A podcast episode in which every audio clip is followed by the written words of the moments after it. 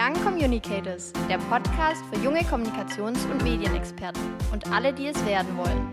Von und mit Marcia und Ricarda.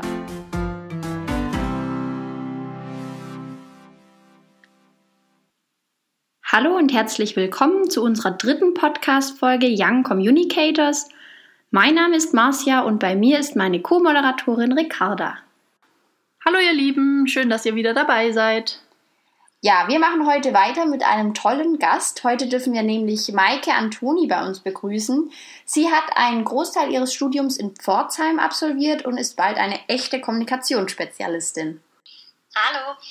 Hallo Maike, schön, dass du heute bei uns bist. Wie immer, ganz am Anfang würden wir dich kurz bitten, dass du dich unseren Hörern kurz vorstellst. Wer bist du, wo kommst du her, was hast du so gemacht und was machst du so jetzt gerade? Ähm, ja, sehr gerne. Also ich bin die Maike, ich bin 24, ich komme aus der Pfalz in der Nähe von Landau. Und wie Marcia eben schon gesagt hat, ich habe sowohl meinen Bachelor als auch meinen Master an der Hochschule Pforzheim gemacht und äh, bin jetzt gerade dabei oder werde jetzt demnächst damit starten, meine Masterarbeit zu schreiben und damit dann auch endlich das Studium zu beenden. Das klingt ja sehr gut. Du hast ja gerade erzählt, dass du in Pforzheim studiert hast. Was genau hast du denn da im Bachelor studiert? Also mein Bachelor, da hatte ich äh, Betriebswirtschaft mit dem Schwerpunkt auf Mediamanagement und Werbepsychologie. Und Maike, wie bist du denn darauf gekommen, den Bachelorstudiengang zu wählen? Ähm, also ich hatte mich eigentlich recht lang äh, dann erkundigt und hatte halt auch sehr viel mit Medienwirtschaft oder Kommunikationswissenschaft oder dann eben auf der anderen Seite nur BWL und habe mich dann entschlossen, dass es für mich, glaube ich, das Wichtige ist, dass ich quasi eine Mischung habe, dass ich zwar ein Grundstudium an BWL habe, aber dann trotzdem noch eine Vertiefung drin habe. Ja. Das hört sich gut an, wenn man da so eine Mischung drin hat. Was für Inhalte und Fächer ähm, hat der Bachelor denn inbegriffen?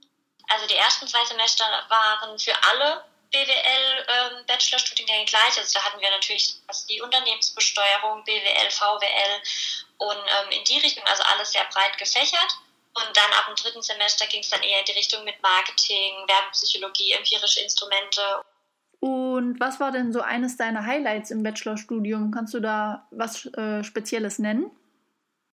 Ja, also für mich war das, glaube ich, relativ äh, das Praxissemester, das im Studium integriert war. Das war im fünften Semester, also wenn man dann schon eine theoretische Grundlage hatte, war das halt ähm, quasi ein halbes Jahr, so ein ganzes Semester, wo man dann ins Unternehmen konnte und dann quasi da auch wirklich mal Berufserfahrung sammeln konnte und sich auch relativ frei entscheiden konnte, in welche Richtung man geht. Und das würde ich jetzt so als Highlight vom Studium bezeichnen. Ja, dann kann man gleich mal das Theoriewissen in der Praxis anwenden. Ja, genau. Und wo warst du im Praxissemester? Äh, ich habe das bei der Daimler AG gemacht und war dann bei den Mercedes-Benz Special Trucks bei der Marketing- und Kommunikationsabteilung. Ja, cool. Das passt ja dann auch total zu den Studieninhalten. Genau, also da hat man sich dann doch schon sehr wiedergefunden, was man dann im Studium gemacht hat und so ein, zwei Sachen dann tatsächlich auch mal anwenden konnte. Du bist ja jetzt schon ein alter Hase, was das Studieren angeht, sage ich mal. Äh, ich greife schon vorweg, du machst ja gerade schon deinen Master. Ich wollte jetzt gerne mal noch fragen, ähm, was sind deiner Meinung nach denn so die Vorzüge von einer Hochschule? Hast du dich bewusst für eine Hochschule ähm, entschieden oder kam das auch eher ja, nebenbei, dadurch, dass es eben dort angeboten wurde, der Studiengang? Also Okay, ähm, also ich muss sagen, im Bachelor war es wahrscheinlich nicht die ganz bewusste Entscheidung, da war es wirklich eher, dass mich die Studiengangskonzeption äh, eher begeistert hat und ich mich deshalb dafür entschieden hatte. Und beim Master war es aber dann doch eine ganz bewusste Entscheidung für eine Hochschule, weil ich auch im Freundeskreis dann viele hatte, die quasi an der Uni ihren Bachelor oder Master gemacht haben und ich ehrlich gesagt da vom Konzept eigentlich schon überzeugt war, da man halt eben doch viel auch ähm, Dozenten aus der Praxis hat mit dem Praxissemester doch eine hohe, eine hohe Verzahnung zwischen der Theorie und der Praxis hat. Und dann muss ich eigentlich sagen, da der Mastermann ja dann doch eher Richtung Arbeitsleben strebt, dass ich mich da dann schon bewusst dafür entschieden habe, dann auch an der Hochschule das zu machen. Das hört sich sehr gut an. Ähm, wir sind jetzt gerade eigentlich schon ein bisschen übergeleitet, dass du auch gerade schon deinen Master machst. Ähm, ja, wo machst du denn deinen Master und äh, in welchem Bereich?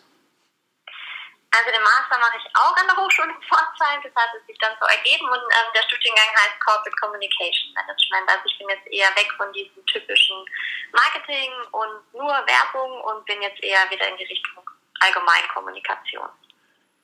Und ähm, falls du dich noch erinnern kannst, der Bewerbungsprozess für den Master, das ist ja auch immer von Uni oder Hochschule zu Hochschule unterschiedlich.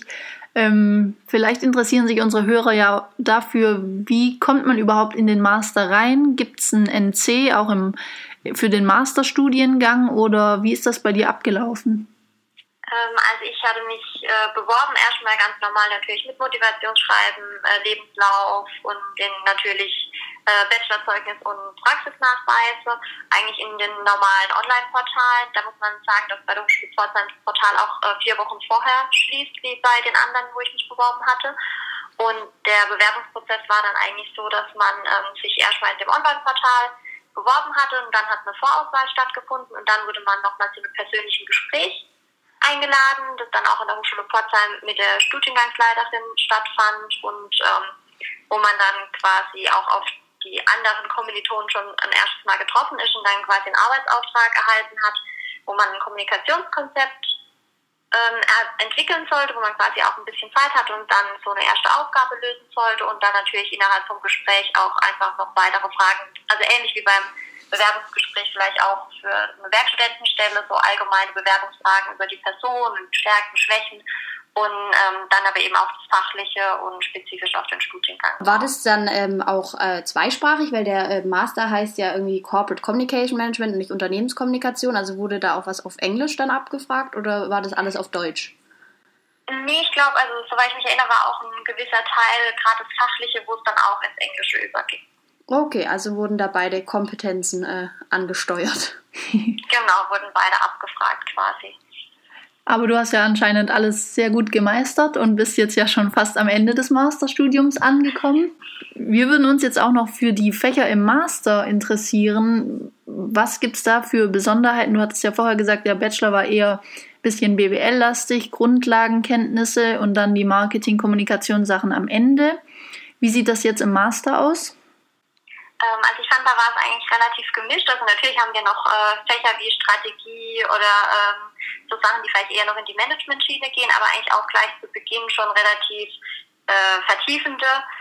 Zum Beispiel auch am, im ersten Semester konnte man auch direkt Wahlpflichtfächer belegen. Also bei mir war das dann auch so, dass ich da eigentlich auch sehr frei wählen konnte und jetzt auch von dem Studiengang dann keine Vorgaben bekommen habe aufgrund meines Vorstudiums und da dann auch zum Beispiel Communication Management, aber auch ähm, an der Fakultät für Technik das Advanced Technology and Innovation Management belegen konnte, also eigentlich auch mal so ein bisschen in eine andere Richtung gehen konnte und da eigentlich dann schon relativ auch ein bisschen einen Fokus legen konnte. Und dann im zweiten Semester ähm, hatten wir dann keine Wahlpflichtfächer mehr, da war es dann auch eher ähm, ja, allgemein schon noch natürlich den Kommunikationsfokus, aber querbeet, also sowohl interne Kommunikation, aber auch Marketingkommunikation und sowas wie PR. Und auch, ähm, dann hatten wir auch noch ein Forschungsprojekt, also dass quasi so alle Bereiche ein bisschen abgedeckt wurden. Ja, das klingt ja nach einer guten Mischung. Und von den, von den Prüfungsleistungen her, da wird wahrscheinlich auch ähm, werden normale Prüfungen und Präsentationen und Forschungsarbeiten dabei gewesen sein. Ja, also ich muss sagen, im Bachelor war es doch sehr prüfungslastig. Natürlich hatte man mal ein Projekt oder eine Präsentation, eine Hausarbeit, aber da war doch, sage ich mal, der klare Prüfungsüberhang. Und jetzt im Master war es etwas anders äh, von der Verteilung her. Also wir hatten sehr viele Projekte und auch sehr viele Präsentationen und auch die eine oder andere Hausarbeit. Und wir hatten immer ein paar Prüfungen am Ende vom Semester, aber ich fand, dass eigentlich schon während des Semesters sehr viele Prüfungsleistungen aufgrund von Projekten und so dann ähm, erhoben wurden. Das hört sich ja echt spannend an, so viele Projekte während des Semesters zu haben. Welche sind dir denn da ja, besonders in Erinnerung geblieben? Ähm, also wir hatten auch gleich zu Beginn ein relativ großes Projekt mit der Sparkasse Pforzheim-Kalf, wo wir ein Kommunikationskonzept entwickeln sollten. Und wir hatten auch ähm, bei einem Fach, das drehte sich um Design Thinking und da hatten wir mit der Daimler AG quasi kooperiert, wo wir dann auch nach Stuttgart äh, konnten und da dann auch äh, von der Daimler quasi ähm, Personal zur Verfügung gestellt bekommen hatten, um Interviews zu führen. Und das fand ich dann eigentlich sehr spannend, wo auch dann äh, beide Unternehmen sehr bemüht waren, um uns da einen Einblick zu ermöglichen. Was genau habt ihr in diesem Design Thinking bei Daimler denn gemacht? Kannst du uns da ein bisschen mehr berichten drüber? Ähm, ja, also wir hatten da eigentlich eine recht offene Fragestellung, warum das Design Thinking dann eigentlich auch ging, dass wir erstmal quasi die Probleme selbst analysieren sollten, durch die Interviews und dann quasi erstmal aufs Problem kommen sollten, um dann das Problem zu analysieren und daraufhin dann quasi eine Lösung zu entwickeln. Und da war man wirklich sehr frei. Also zu Beginn hat man dann wirklich die Interviews gemacht. Dann gab es eine Art Pitch, wo man wirklich drei ganz unterschiedliche Ideen vorstellen musste und auch unterschiedlich vorstellen musste, also keine 0815-Präsentation, wie man es vielleicht sonst kennt, sondern sich da auch wirklich sehr kreativ Gedanken machen musste, wie man die ähm, Ideen jetzt vorstellt und dann am Schluss ähm, nach Rückmeldung quasi äh, von den Projektbeauftragten hat man dann sich für eine Idee quasi entschieden und die weiterverfolgt. Darf ich nochmal ganz frech äh, nachfragen, was für ein Thema ihr denn da bearbeitet habt? Ähm, genau, also da ging es um den digitalen Arbeitsplatz und da sollte das ähm, Benutzererlebnis für die, für die quasi Angestellten verbessert werden. Okay, das klingt ja wirklich sehr spannend. Vor allem auch ja. einfach ein direktes Projekt aus dem, aus dem Unternehmensalltag, was dann wahrscheinlich auch die Mitarbeiter weitergebracht hat. Ja, was halt wirklich dann auch die, also die Mitarbeiter betrifft und das Unternehmen dann vielleicht auch die Lösungen, die dann vorgestellt wurden, ein Stück weit weiterbringen oder ziemlich inspirieren für dann die Problemlösung. Ich schätze, ihr habt dann auch die Mitarbeiter direkt dort befragt, oder? Wenn du sagtest Interviews, das waren dann Mitarbeiter, die sich damit auseinandersetzen, oder?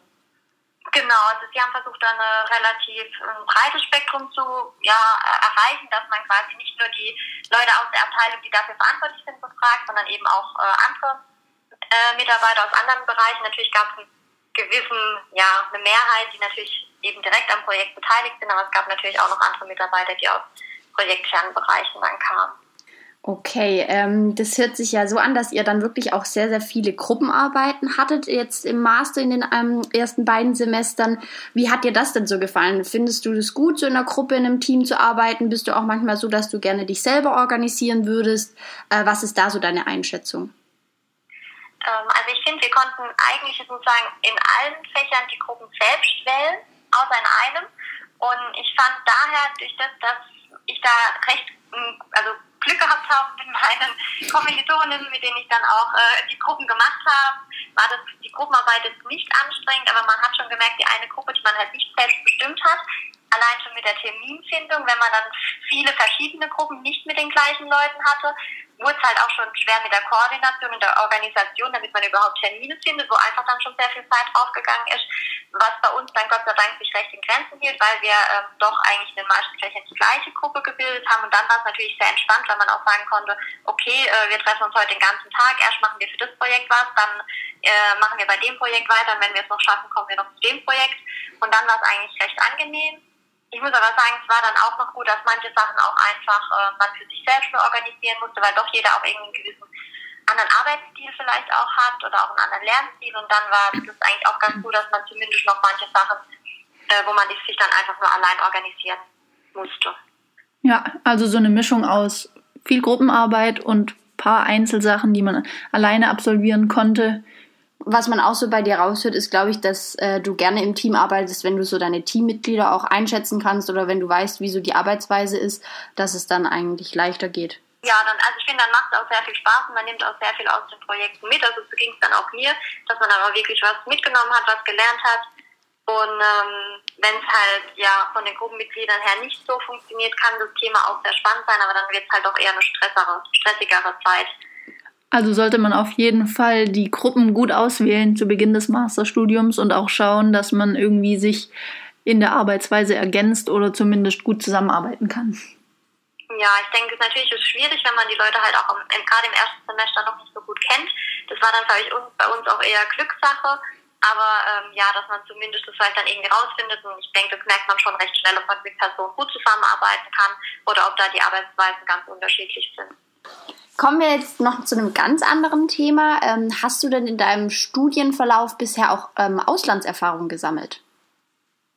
Ja, also ich war jetzt äh, bis vor kurzem sogar, jetzt bis Dezember, also das letzte Semester habe ich quasi im Ausland verbracht. Ähm, da war ich dann in Lissabon an einer Uni. Hast du da auch Unternehmenskommunikation studiert oder war das ein neuer Bereich, den du da erkundet hast? Ähm, also wir waren von der Hochschule Pforzheim recht frei, weil wir eigentlich die meisten Fächer schon abgeschlossen hatten und daher nicht mehr allzu viele Credits belegen mussten quasi und konnten uns dann auch für andere Fächer quasi ähm, einschreiben und einen konkreten Unternehmenskommunikation Master gab es dort auch nicht. Also es gab dann quasi Marketingstudiengänge und auch Personalstudiengänge und ich hatte mich ähm, dann dafür entschieden, mal noch eine neue Richtung zu erkunden, wenn man da mal die Chance dazu hat und quasi nicht gebunden ist an bestimmte Anforderungen.